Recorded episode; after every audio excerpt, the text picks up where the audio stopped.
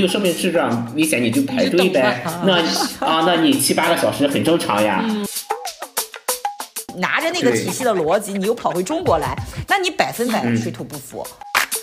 工会真的很强大。嗯啊，你像加拿大经常就是罢工了。你你觉得你的孩子如果是这个样的话，你会跟他产生冲突吗？你是对你自己没有信心吗？我觉得你们俩没有谁对谁错，你们俩就代表了两类中国人啊。小学阶段的基础教育，对我个人来说，中国的要比加拿大的友好很多。因为基础教育的体制都是为大学服务的。哦，多伦多的工作机会更多一些。嗯、我个人感觉温哥华的人们带着钱去享受生活的更多一些。嗯、多伦多呢，就是找工作去奋斗的更多一些。一般化，一般化，一般一般化，一般化。嗯嗯，一般化。欢迎回来，一般化，我们又回来了。我是潘，我是楚，我是澳洲留学移民，有俩娃，生活在澳洲的青岛人。我是从事教育留学工作九年，远嫁香港，生活在香港的青岛人。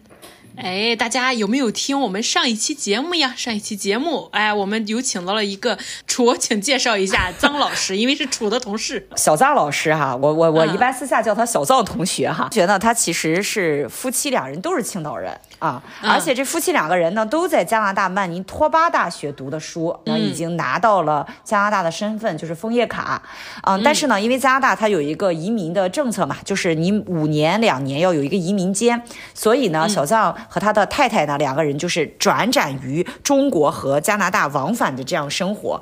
我们呢，就是通常私下哈叫他的太太，我们叫水儿姐啊。所以如果你在这个节目里面听到的水儿姐、水儿姐啊，这个就是指的是小藏的夫人。上期讲了很多，我觉得很很重要的内容啊，就是什么样的人适合回流啊？你怎么在加拿大学或者在国外选择你的专业？你的这个未来的上学和发展选择有更多的一些选择。哎，那如果大家对这个有兴趣的话，听听上一期节目一定。会有一些收获，因为现在我们到了一个三十多、三十加的一个年纪了嘛，嗯、就是可以说是到了一个上有老下有小的年纪。因为小藏上一期节目也跟我们说，其实他在加拿大已经待了十多年了，嗯，啊、十多年了。嗯，所以说对于这种老移民，那他现在这种状态，呃，父母在国内的话，那么自己又有如果将来有小孩的话，他会怎么去权衡这种家庭在两个国家之间的一个选择？小藏老老师先做一个自我介绍吧。Hello，大家好，我是小藏。呃，我是在加拿大读书，然后移民，现在两地生活的。青岛人，嗯，那其实上一期我们有聊到哈，就是小小小藏同学的这个人生的一个经历哈。那其实他身上呢有一个很好的别人没有的体验，就是他首先是在加拿大一个草原三省，相对比较冷、比较偏僻的吧，曼尼托巴这一个小地方读的书，嗯、然后并且在那边又拿到了身份，住了将近七年吧，嗯、是吧？后来拿到身份以后的话呢，和很多在加拿大这个生活移民的人很像哈，他又去了一些加拿大大城市，温哥华和多伦多啊，那我就想问一问，就是小藏老师就直观的感受，觉得多伦多和温哥华这两个地方有什么区别？因为你是前后脚这个样子嘛。啊，对，首先作为一个吧，对加拿大不是很了解的，我我是想说，多伦多和温哥华哪个是首都啊？哪个都不是。哎，那加拿大的首都是哪里啊？渥太华。渥太华，渥太华。渥太华是哪里？这一看就是小的时候地理课没学好啊。渥太华大概在多伦多的东边几百公里吧，应该开车呃四个小时左右啊。那我考你们，澳澳大利亚的这个首都是哪里？坎培拉，悉尼还是墨尔本？坎培拉，你们都知道。我我考我考两个搞留学的，是不是有点有点潮？真的啊，对对对，这个没有没有。其实这个事情就反映了一个什么啊？它和咱们中国的对这个首都的概念不一样，看着能代表中国的一个发展的一个状况的一个大城市，但是其实像很多老外的国家，它就是只有单纯的政治职能，是吧？那么多伦多和温哥华。哪个更好？和你对这个过去旅游的建议或者居住的建议是不是不一样？首先，简单给大家介绍一下这两个城市。嗯、这两个城，温哥华算呃是在加拿大的西边，然后多伦多是在加拿大的东边。这两个城市大概相距，坐飞机的话也得要五个半小时、六个小时差不多。哦、有时差，对，加拿大很搞笑，加拿大是有五个时区。五个时区。你比如说我在。呃，温哥华，呃，楚老师在多伦多，嗯、然后我们两个约约定在八点，嗯，呃，视个频或者是聊个天儿，然后哇，一定要说好是哪一个八点。嗯，对对对。据地理环境来说的话，其实温哥华是多山的，就是跟咱青岛差不多，上坡下坡，上坡下坡，甚至有有的地方比青岛。坡还多一点，嗯、多伦多呢就是一个大平原，然后温哥华靠着大海，多伦多靠着大湖，就北美五大湖。哦、size 来说的话，温哥华其实算是一个中型城市，嗯，呃，多伦多算是一个大型城市。呃，我们最关心的来说的话，这两个城市都有很多中国人啊，而且呃，加拿大绝大多数的中国人都是在这两个城市的。温哥华大概有五十万中国人，啊，多伦多地区大概有七十七十多万中国人啊，所以多多伦多其实中国人更多一些，嗯、华人华裔吧，啊、对，都算就是对，就是华华人华裔的概念，就是可能会有一些，比如说马，就是说说马来人、能听懂东南亚人。话或者是粤语的人对对对。啊。这两个城市怎么说呢？我个人感觉温哥华的人们。带着钱去享受生活的更多一些，多伦多呢就是找工作去奋斗的更多一些，可能是。温哥华的气候更好一些，面朝大海，有山有水，嗯，所以说就汇聚了世界各地，甚至是咱国内的一些有钱人去了也不工作，我就在那儿享受生活。对，而且你看咱们现在就是香港人啊，就是好多明星啊什么的都是在温哥华的。嗯，哦，对对对，你像比如说像陈冠希啊、谢霆锋啊，这些都是在温哥华读的中学啊。是啊，你也就是说，你说如果我们去旅游的话，你推荐温哥华；如果去生活、长期居住，像我们普通人啊，是。是不是多伦多？这这哦，多伦多的工作机会更多一些，因为它毕竟是一个超级大城市，它算是一个北美的经济中心。我感觉如果在多伦多找工作的话，是分分钟的事情。你只要有心去工作，这在积极的去找工作，找工作是很容易的。先要糊个口，多伦多是很容易的。而且如果对专业上找工作来说的话，多伦多也是非常好的，你能找到很多。专业对口的工作，嗯啊，你不像温哥华，它其实是工业其实是没有多伦多好的，嗯嗯，这两个城市的消费标准也是不一样的，房价也是不一样的。哦。消费标准是什么意思呢？你比如说举个例子，比如说多伦多的双拼饭，它可能是最便宜的时候六块钱，然后呢，温哥华在同时期它就要十二块钱或者是十三块钱，哦、一倍啊，就能甚差出一倍来。哦、嗯，它两个地方。这个双拼饭指的两菜一米饭是吧？对对对，哦、它物价差距这么大，然后两个地方的收入其实是差不多的。啊，多伦多的工作机会更多一些，嗯，嗯，所以说，嗯，多伦多更适合去上班族去上班买房打拼。嗯，教育资源是不一样的。多伦多所在的安省，它大学的教育资源相比于温哥华所在的 BC 省要多得多啊。所以说，有好多人为了子女考虑，他会去多伦多地区或者是安省去那里生活。呃，为什么呢？就是楚老师可以介绍一下，就是因为你如果在安省受教育，上完安省的高中以后，申请安省的大学会更容易一些。对对对对，确确实实就是这个逻辑是什么呢？就是你是哪个省的？嗯、你受的是哪个省风格的教育？基础教育的体制都是为大学服务的，所以你更好接轨。嗯、跨省的话，无论是申请方面，还是说同样的水平上方面，他更愿意要自己本省的学生。嗯、这个确实是存在这么一个。哦，加拿大他就是那个意思，他不兴跨省报报报大学，就是咱这个江苏省的不不能上北京上学了。没有，其实这个就像我为了我哪个省份我定向去培养，其实两个省的人的。整体感觉其实还是稍微有点区别的。他比如说，同样都是安省的孩子，他更希望去先满足本省的人。但是，但这个前提是你两个人差不多的水平。啊，你要一个特别差，一个特别好，那肯定怎么地都选那个好的啊。啊，所以说，如果你学习，只要你学习足够好的话，那其实你去哪个省都一样。国外这个工作机会，你像多伦多这个工作机会又多，像你说的饭也好。嗯。那你当时是你觉得最不好的地方是什么？你为什么就是坚决就觉得回国比较好？哦，我觉得加拿大不如中国的地方，对我来说，我回国现在在国内的一个很重要的目的就是我想让我的孩子在中国出生，有一个中国的国籍。嗯，啊，我觉得他这个是对我和对我孩子很重要的一个事情。这这里要那个什么插一下哈，因为咱们科普一个点哈，就是呃，如果你这个小孩是在加拿大出生的话，那他肯定落地他就是这个加拿大籍。但是因为咱们国家是只支持单一国籍的。所以你这种在国外这个出生了以后，这个小孩他必然就没有了中国国籍了，因为现在就是小藏和他的太太两个人都是中国国籍，只是拿了这个加拿大的枫叶卡，所以他的小孩出生在中国是完全就是中国国籍的，不会说因为你国籍问题产生冲突。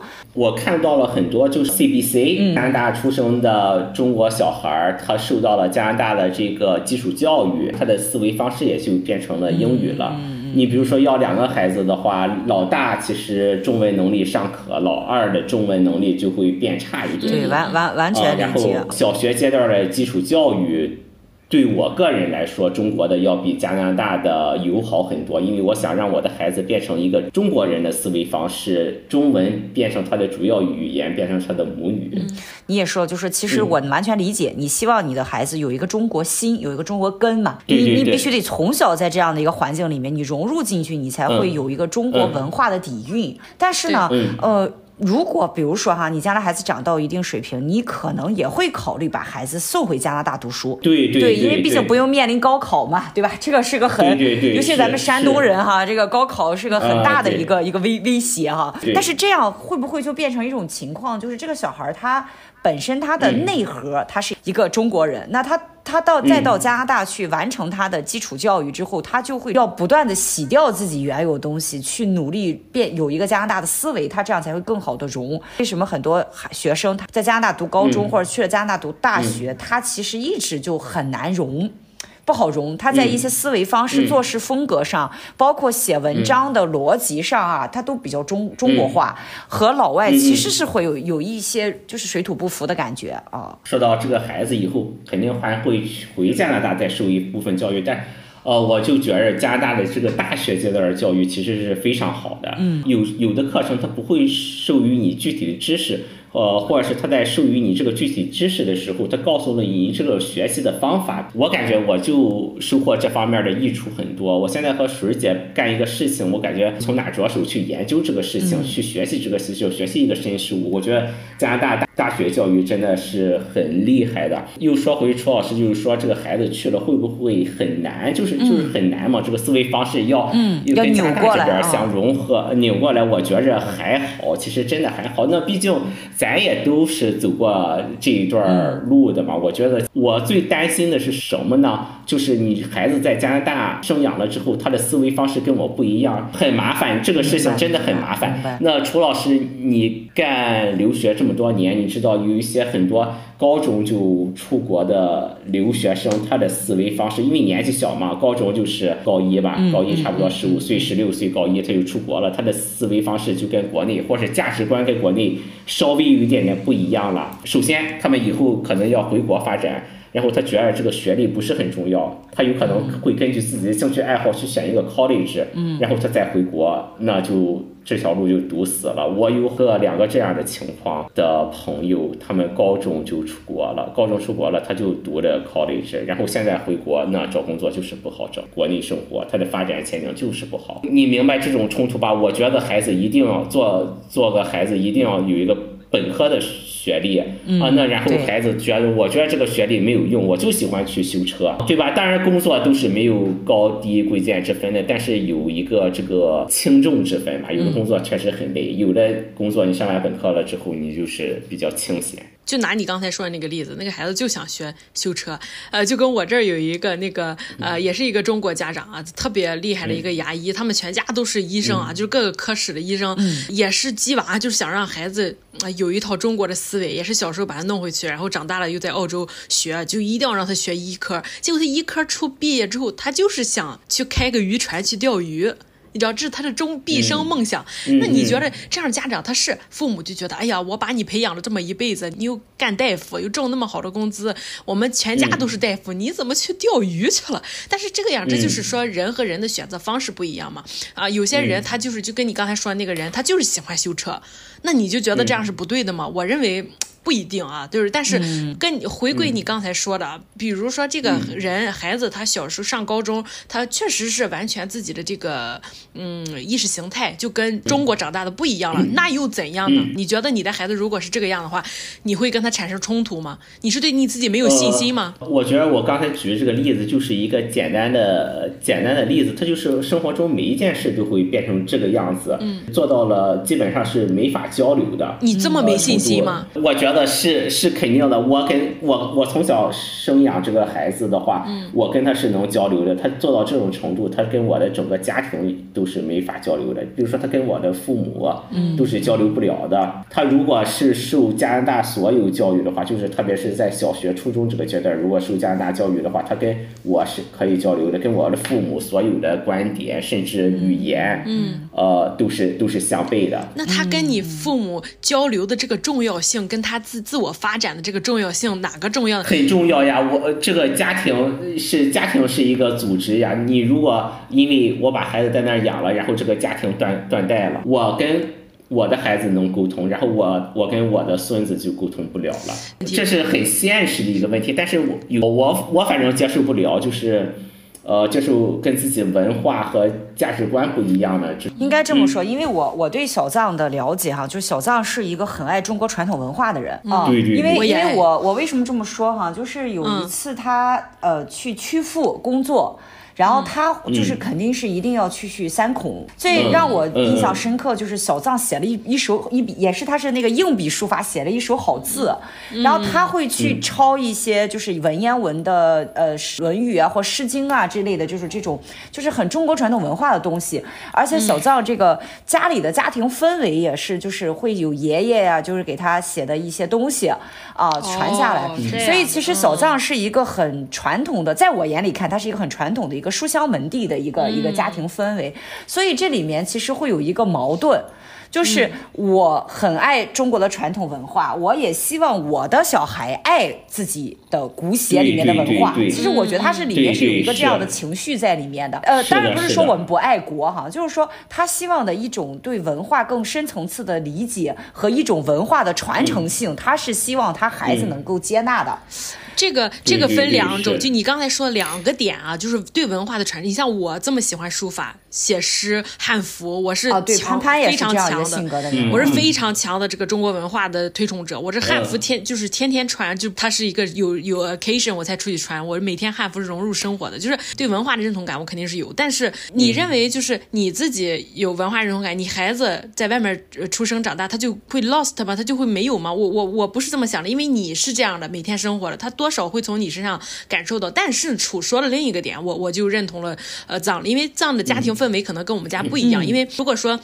你的爷爷奶奶也对你有这种传承的话，你可能对家庭的氛围啊、呃，就是这个感受比较大。但是像我的呃爷爷奶奶的之上那一辈，就是那叫什么祖爷爷祖奶，就比我爷爷奶奶再大一辈和姥姥爷再大一辈那一辈带的人，我根本没见过。我的家人是从潍坊，是从蓬莱，二战的时候是逃难逃到青岛的，所以就跟你说的什么根儿啊，他们的文化背景，蓬莱、潍坊跟青岛的文化背景，对他们那一代来说完全就是断档，就跟我们现在移民是。一样的嘛，他们那个回回一趟蓬莱，我姥爷就说了，也要九个小时、十一个小时。我们现在从国内飞过来也要九个小时，所以跟那个文、嗯、那时候的文化这个呃断代和我们现在这个是感觉是一样的。但是他们那一代人就可以抛弃自己的什么祖坟啦、什么祖庙啊、什么那些。其实这个吧，这个其实我觉得是一个很现实的中国人的一个。特色就是也不能叫特色，就是一个很现实的，就是有一部分人是非常非常爱中国的。然后我出去淘金，然后下南洋，我我去去赚了钱，但是我要回来去建设我的祖国。啊。其实我觉得小藏他比较像这一类，这个就像呃说一个很很很好玩的一个事情，就是你们有没有过一个虎虎牌游虎牌游，有一个虎标的游，应该大家都知道吧？那个那个其实他是一个下南洋的香港人啊，是一个华侨，其实他们家是早早。早一辈是从香港这样过来的啊，就其实也是咱们，因为以前香港属于广东嘛。他们两兄弟创立完这个之后呢，他的老大就特别喜就是就是这根儿是中国嘛，然后也是早一波就是送出去，就是当年家里有钱送出去海外留学的那一波回来，他就在香港当时就是很好的地皮买下房子，建了一个中不中洋不洋西不西的一个南洋式建筑，就是用着老外的那种嗯房子的结构，然后琉璃琉璃玻璃，但是门上又印着大老虎。啊，就是这种这种很传统的这种，就是有一点外国的背景，又结合了一点中国的东西。他最成就的一个事情呢，就是很震惊香港人的一个事情，就是他有钱了嘛，他很赚了好多钱。他那个地方叫虎豹别墅啊，现在也是一个香港的一个历史历史文物的一个地方。那块地特别大，当时就是也是没那么繁华嘛，他就建了很多什么呢？就是。建了有点像咱青岛的那个神话动物的感觉，呃，地狱十八层，然后怎么、啊、什么你人叫他其实就弄一些那些雕塑，其实很恐怖，嗯、然后又会弄十二生肖，嗯、就想起少少年包青天哎，我就弄一些，那个水就把水的那一期，对对对，就把这种传统东西吧，他都很拼凑的弄个公园那样放在那儿。嗯、他其实最初的目的就是希望用中国的传统文化、嗯、中国的根儿来警示给当时文化程度不高的人，嗯、他希望你要。哦就是知道我们老祖宗的这波文化，然后我还要警示后人，让你不要做坏事。嗯嗯、小藏就给我的感就是这一类的老华侨，只不过他是现在是现代人了。就是我荣归故里，嗯、我还是希望我祖祖辈辈能够传承我中国的文化。但是还有一部分比较新式的移民，又也是比较新一波的中国人，嗯、就是我很快的比较愿意去接触国外的文化，然后我又觉得哎，国外有一些很多很好的东西，然后我就会去融自己，把中国的文化和老外的文化。给融了，相结合了啊，然后呢，我又觉得哎，找到一个平衡感啊，然后哪里更舒适我生活，我就会去在哪里去待着。就是我，我只要在这里有我爱的人，有我的家人，我建立起了自己的一套一套体系以后，我就觉得这里就很幸福了。是，而且就像这个中国传统文化，如果你不没有人出站出去，在国外展示的话，问问别人外国人怎么能看见呢？你只给自己的人看，就是其实我觉得你们俩没有谁对谁错，你们俩就代表了两类中国人啊，就是就海外，就是从古时候我们中国人就是很多这个样子。嗯，但是我听小藏说的这些里面，我有一个点在反思啊，我我像我上一次回青岛吧，我爸就买了一套。四书五经啊，放家里。然后我说，你买这个干嘛？然后他自己也不看，他说那不行，你这个孩子将来到香港了吧？你这个就就崇洋媚外了，你就受到了国外的文化了。你不能未来对你就不认识中国的这种道德经呀什么的这种东西啊，对不对？所以我要给我未来的这个外甥备好了这种东西，让他不要忘本忘根儿。这其实我觉得一个家庭的父母对他的一个文化的耳濡目染，其实远比一些环境要重要。可能我们。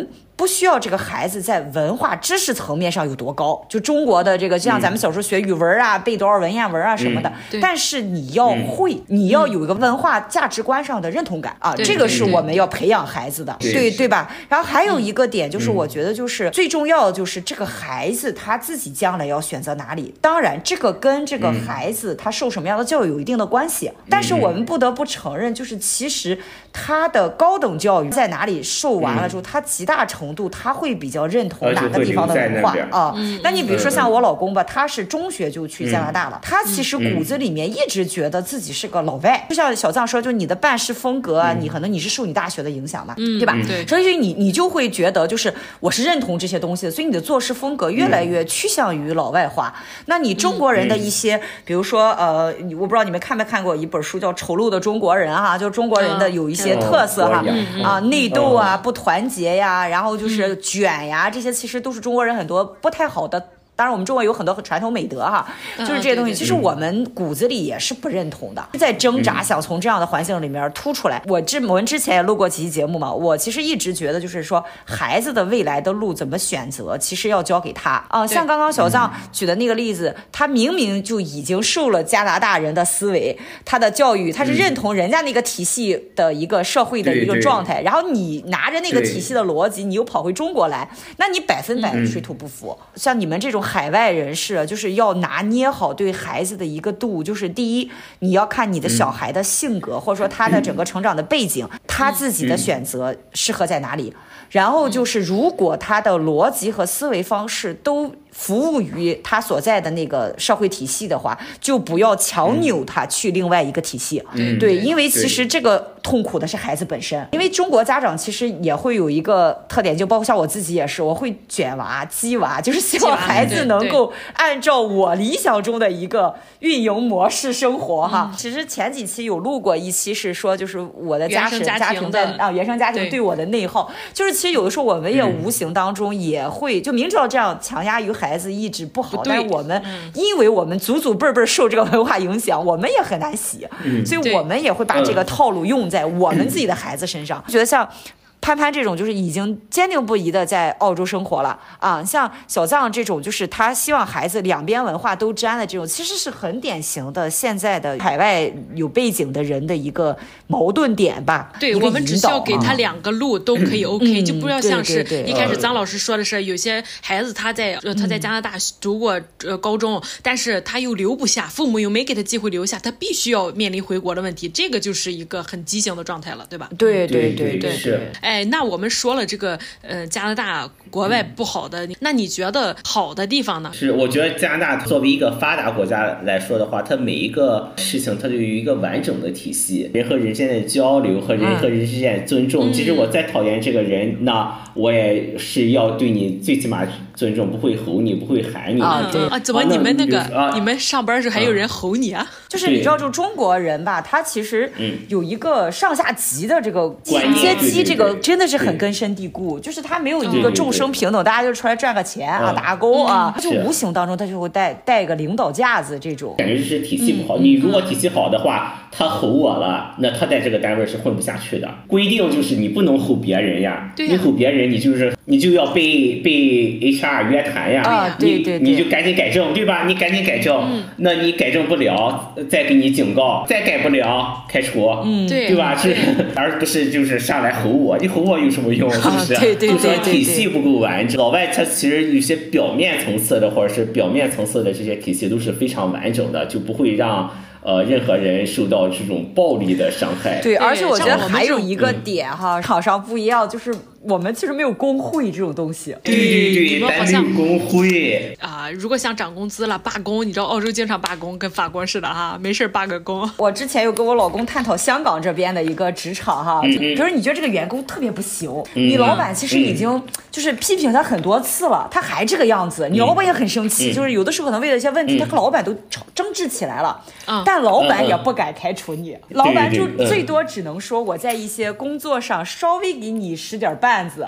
暗示给你、嗯、对对啊、嗯，或者说我在情绪上经常跟你争执、嗯，让你觉得我的这个工作环境的情绪非常不开心。嗯，呃，暗示你你辞职吧，但是他就不敢把你辞职、嗯，因为你一旦被开除了，就是无端老板把你开除了，嗯、那你一定去工会告，嗯、工会一旦告告这个公司，他就完了啊。对，这个工会真的很强大。嗯。啊，你像加拿大经常就是罢工了，你像学校罢罢过工，学校老师罢过工，邮局罢过工。嗯啊，然后之前还有警察罢工。嗯，我们这儿我们这儿最喜欢的是公交车司机罢工，因为公交车司机罢工，他不是不不不，他不是不上班，他是他是开车，但是不用交乘车费啊。你交不交乘车费，他都那个工资。他为了让自己涨工资，他就是你不用交乘车费了，老板不用挣钱啊。我这儿工资你得挣更神，这个对，所以我们这儿一听哪个地方就是黄金海岸，呃，公交司机罢工了，走去那边去。这这个是挺狠的。呃，他们的有一个点，就是因为他有。有这样的一个保障，你一旦比如说政府希望取缔某一个行业，或者说政府想要去怎么地一下事情，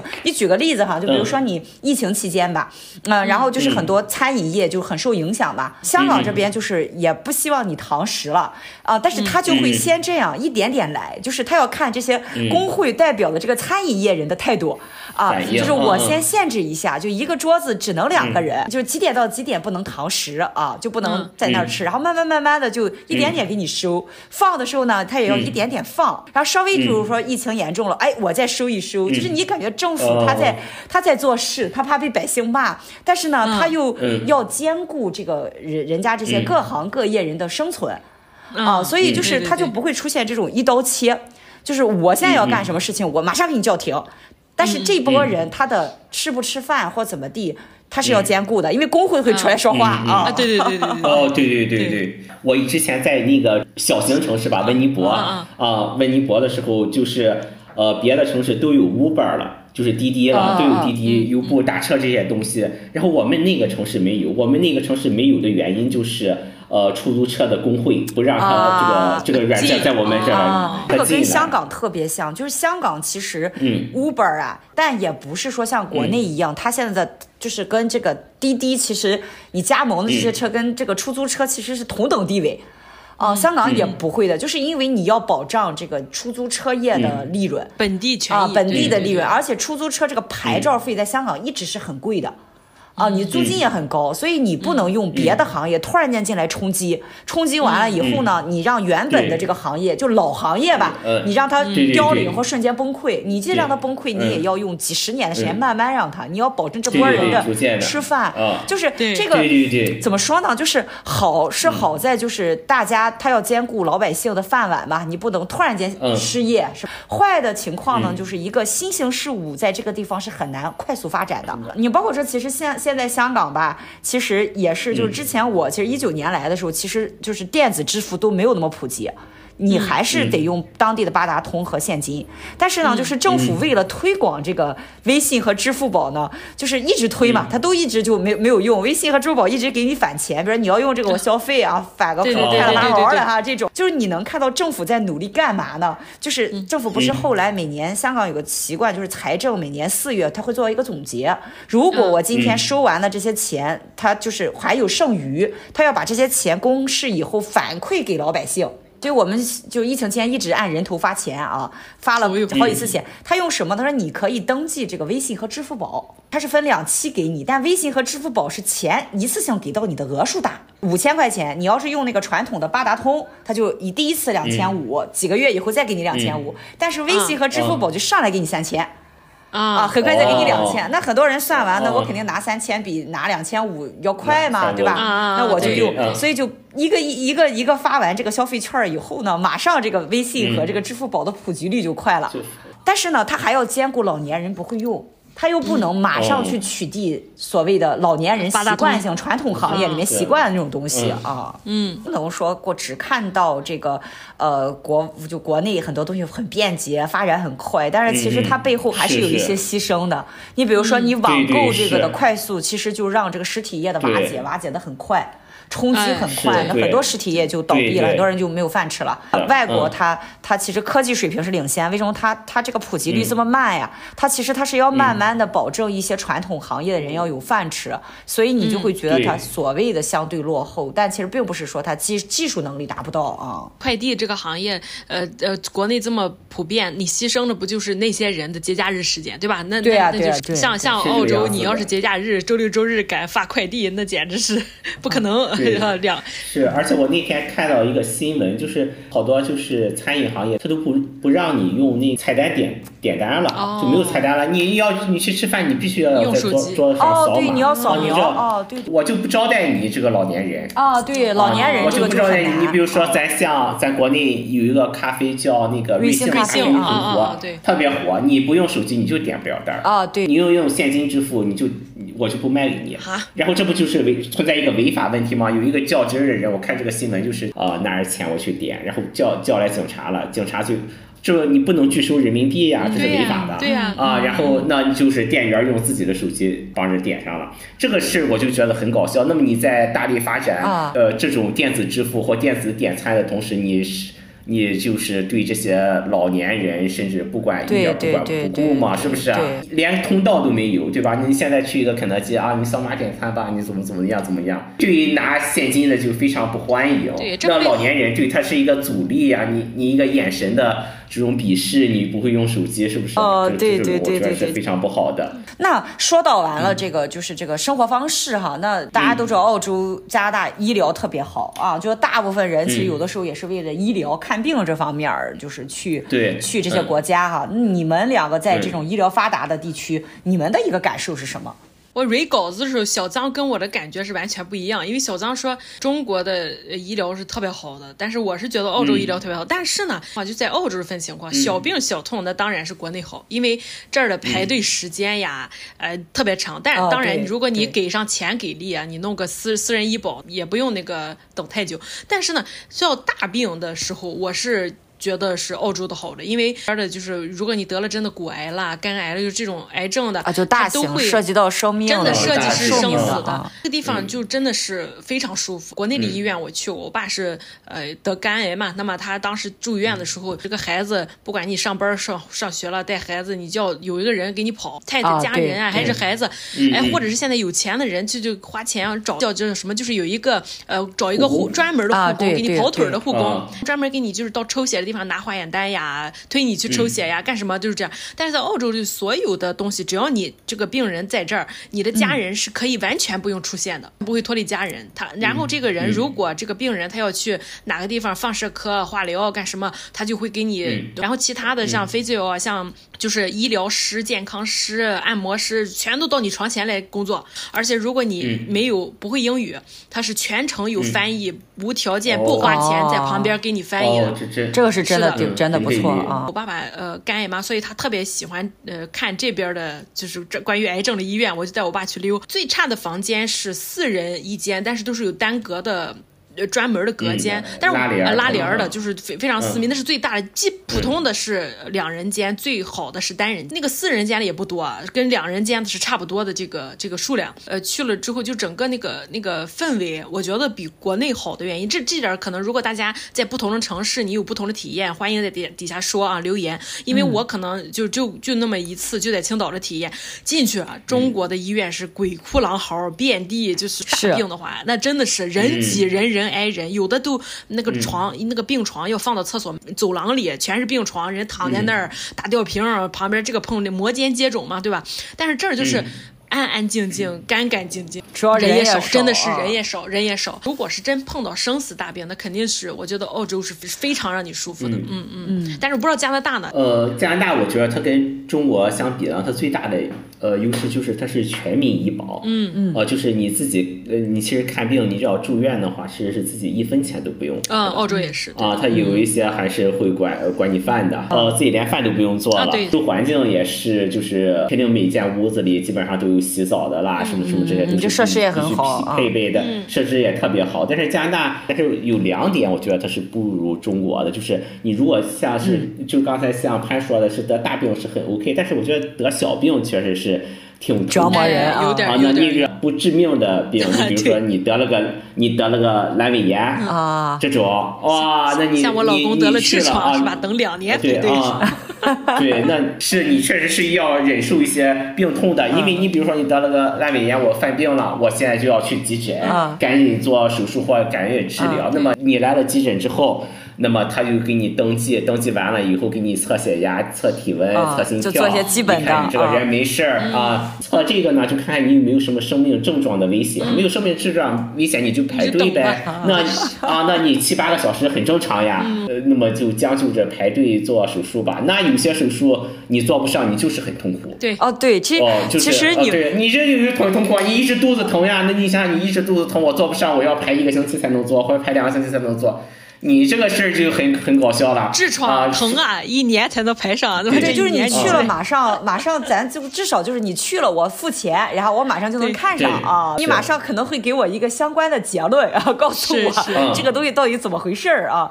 但是你这个就是你你要先去找个全科医生是吧？然后全科医生给你弄完了，给你介绍你去这个专科医生，这个就很是是的。其实香港也这样，因为我现在有香港身份，其实我看病也是不怎么花钱的，几乎不花钱啊。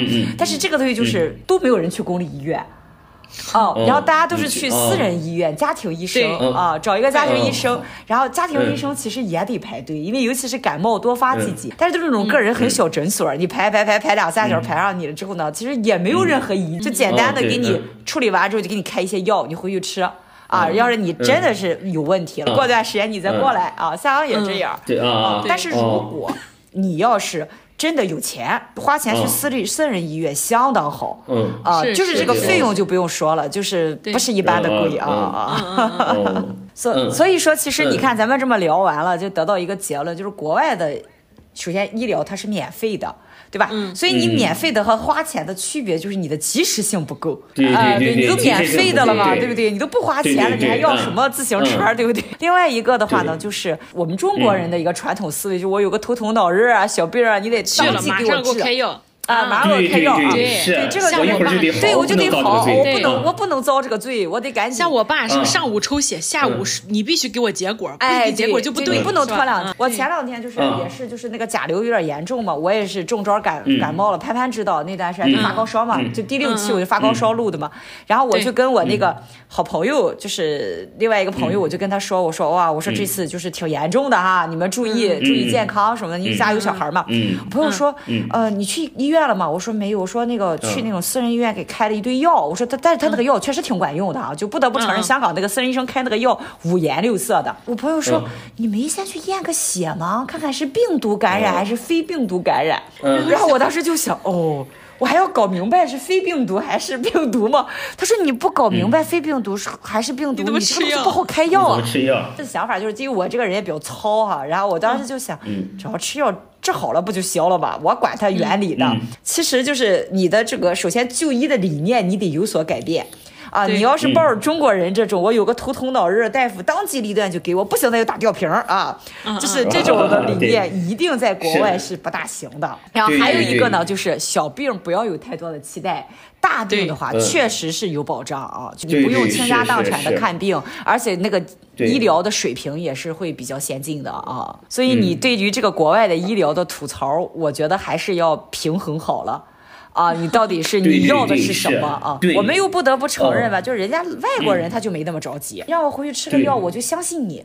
哎，真是的，你像我，我我儿子，你像我在呃中国，如果我感冒，反正我小时候啊就打吊瓶嘛，最严重嗯打吊瓶，先吃那个什么消炎药，乱七八啊糟。作为小孩来讲啊啊，但是在这儿的小孩，那当然他们拿小孩是非常着急的，就可以不啊不用排队，直接大夫看看完之后呢，他发现你没什么事儿，那你就可以出去接着排队，排七八个小时。去前科大夫那儿，我两个儿子嘛，那两个孩子他们到有都有发烧的时候，很严重发烧，我就觉得也不大行了，你得赶紧给药，让他把烧退下去。啊对对对然后他们就嗯检查完了之后，看看到没到肺，看看到没到脑子，没有，没事儿。他说回去扛一扛吧，不到三十九度对就是你要物理好，物理好扛一扛。对我刚开始跟跟我老公认识的时候，我就说打吊瓶，然后我老公就说说，嗯我这是得了很重要的病吗？怎么还要打吊瓶对啊？对，他们非住院不打吊瓶啊，。咱这边好像有个没头疼脑热就打吊瓶儿，就先上来就给你打个几天的吊瓶儿啊。对对对所以这个对对其实还是理念有很大的区别，就是还是那句话，就是你在哪生活，你就要先了解当地人的理念，你按照当地人的这个，对对因为他的所有的体系、公共东西，它都是按照人家那个社会逻辑去服务的。你要是按照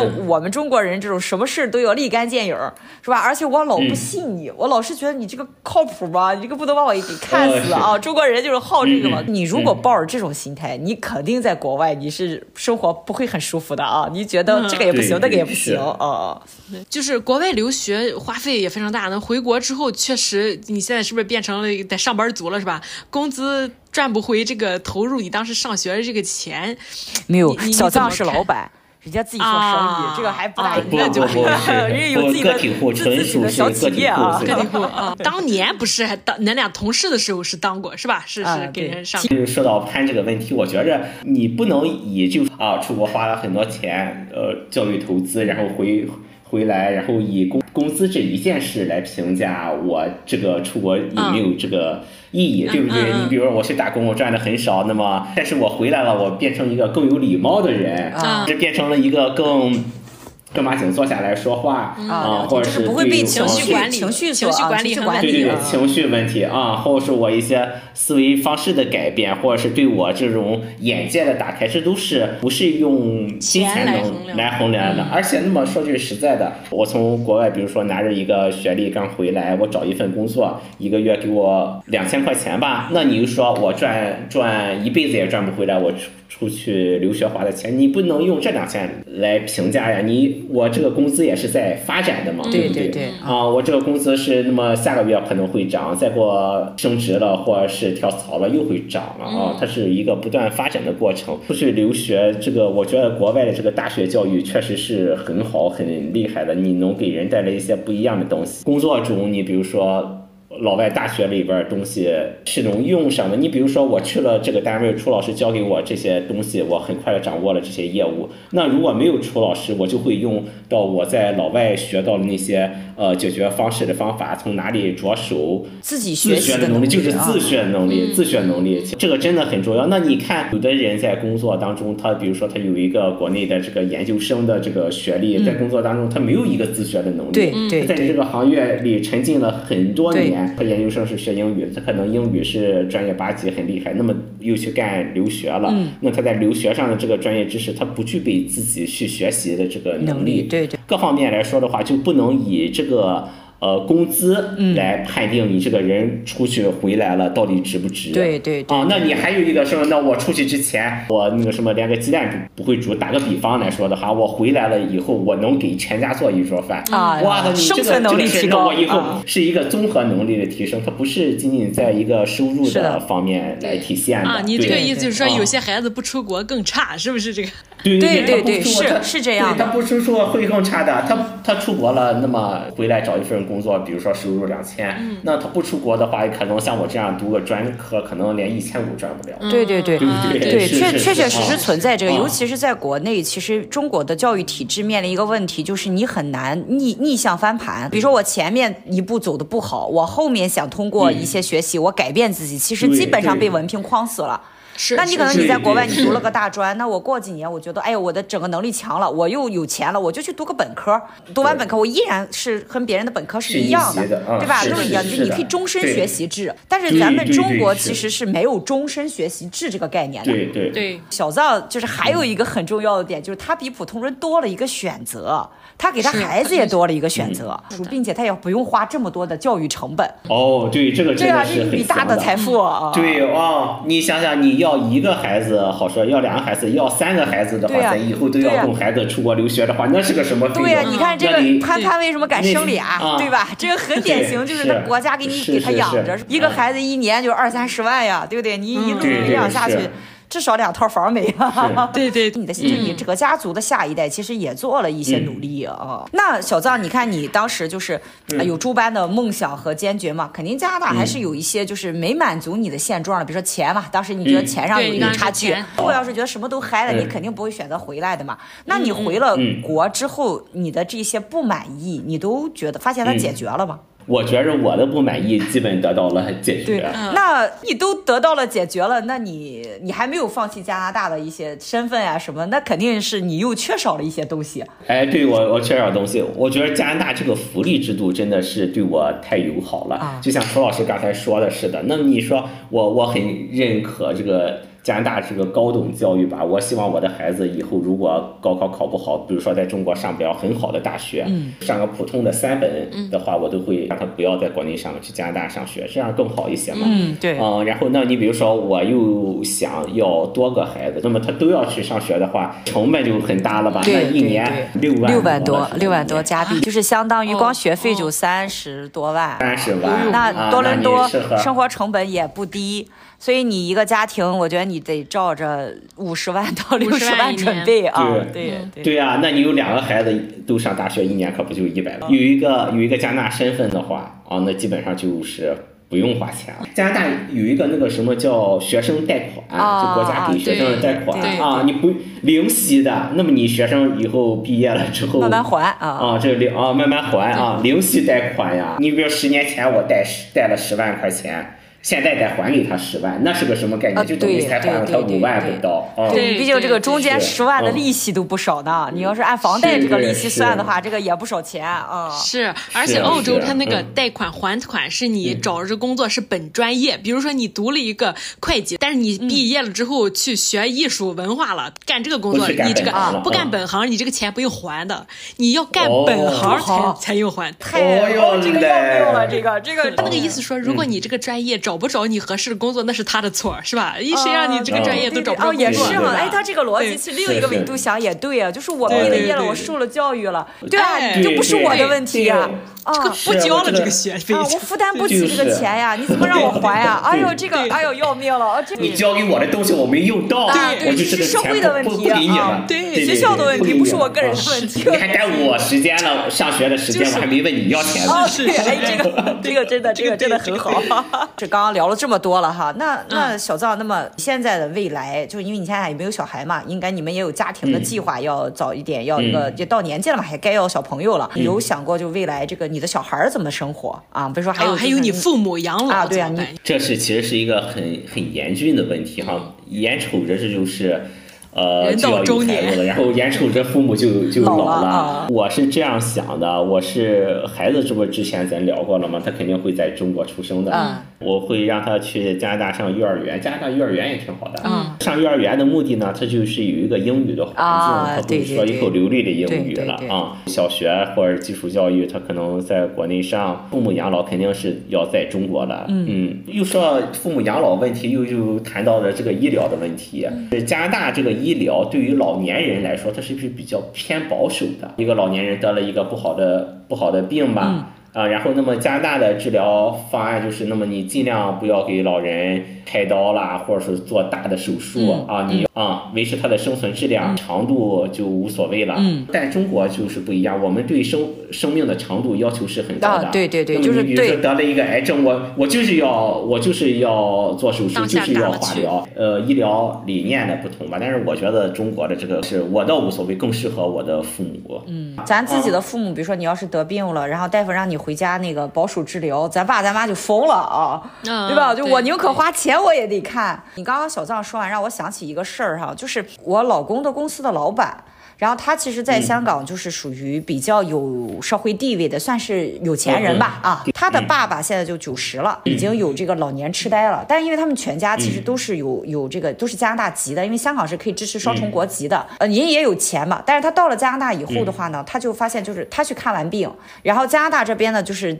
意思就是这个年纪了，其实治与不治变化不就是像小赵说保守治疗啊，他肯定会恶化的，你不要缓解他恶化了。但是呢，就是说他爸爸来了，回了香港，因为中国嘛都有点人情社会，那么他们在香港又是比有生意比较大，就是比较有人人人情的这种特权吧，就找了香港最好的这个脑科大夫。这个香港人的治法就是想尽一切方法延缓他衰老。那像这种比较有钱的人吧，他就会找到一种特权感，虽然他们在加拿大。也是花的私立医院的，但是他找不到一种特权感。但是其实你说这个九十岁的老人了吧，其实他晚个半年忘和晚个一年忘，说实话没有太大区别了。所以我就感觉说，如果你是在国内，你是有一定人脉的，或者说你是比较上流社会的人的话，那确确实实是你可能在中国，你是有种特权感的。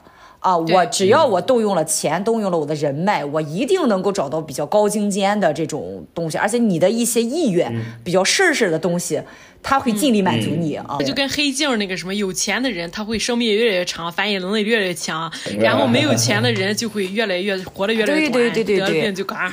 呃，是这个样的。你像加拿大一些朋友，他们接父母过去啊，嗯、他们好多人喜欢住在西人社区，嗯、因为草坪比较干净呀，啊、花园比较漂亮呀。他们为了他们父母呢，他们就会搬到这个华人社区。父母一出去遛个弯儿啊，就是邻里啦，然后都都聊天啦，也、啊、也有跳很很成气候的地方都能跳广场舞 啊，对对对，像不会说普通话的父母，或者像我父母普通话说的不标准的那种，啊就是、也是差点的。你跟南方人啊，你跟南方人就没法交流。啊，人广东人的父母普通话也不好，你 青岛人的父母。这不你正在点我，啊、你在点我。啊、就是我，我永远觉得我我爸我妈跟我公公婆是两个频道，你知道吗？但是他们能玩到一起去，所以我就不大能理解啊。这个是像我妈，就是她，就是其实我以前从来没有意识到，就我我我妈不会说普通话啊。我一直觉得我妈还行，但是后来我现在意识到，就我妈一直在说青浦。对对对对，我爸也是，我爸不会说普通话，但我妈会。这个也是，确实会存在这个语言的问题。但是购物方面，我感觉加拿大那些华人社区，我看那些超市都有中文了呀。你想多伦多都七十万华人了，嗯，呃，他基本上是跟中国一样一样，你所有在中国能看见的这些饭店，在加拿大基本也都有。啊就奶茶店，像什么一方、都可啊呃就是都遍地都是啊对对什么外婆家、马路边边，就是这种店，啊是吧？都有了啊都有，而且都不少。如果像咱这些人去生活的话，是完全没有问题的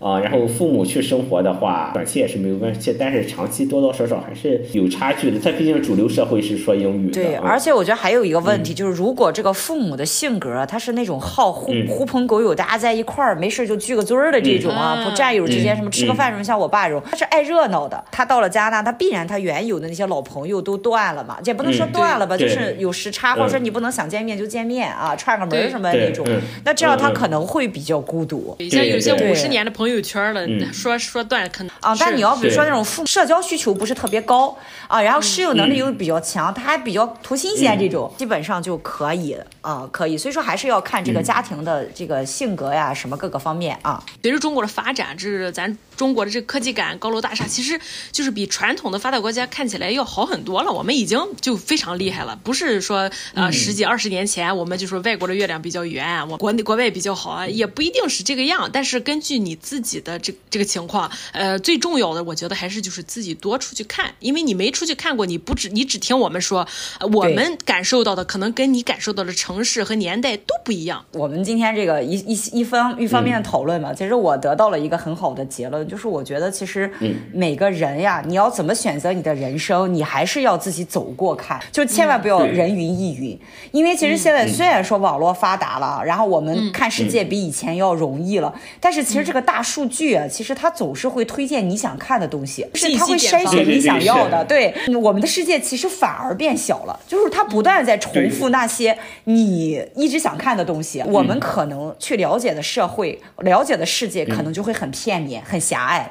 对，所以一定要走出去看，多探索，看看当地人是怎么生活，再去给这个一个地方的体制去下一个定论。还有一个很重要的地方，就是其实你无论选择哪种生活，都是要付出努力的，都不是那么容易的。但是你一定要搞明白，就是你生活的目标和你的追求是什么。啊，然后去选择一个适合你的道路，然后去努力奋斗，努力生活。这样的话呢，我们的这个生活的这个才会越来越好。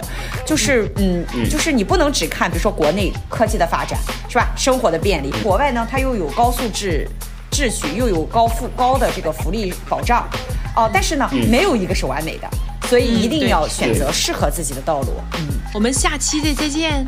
拜拜，周五见。拜拜谢谢大家收听，周五见。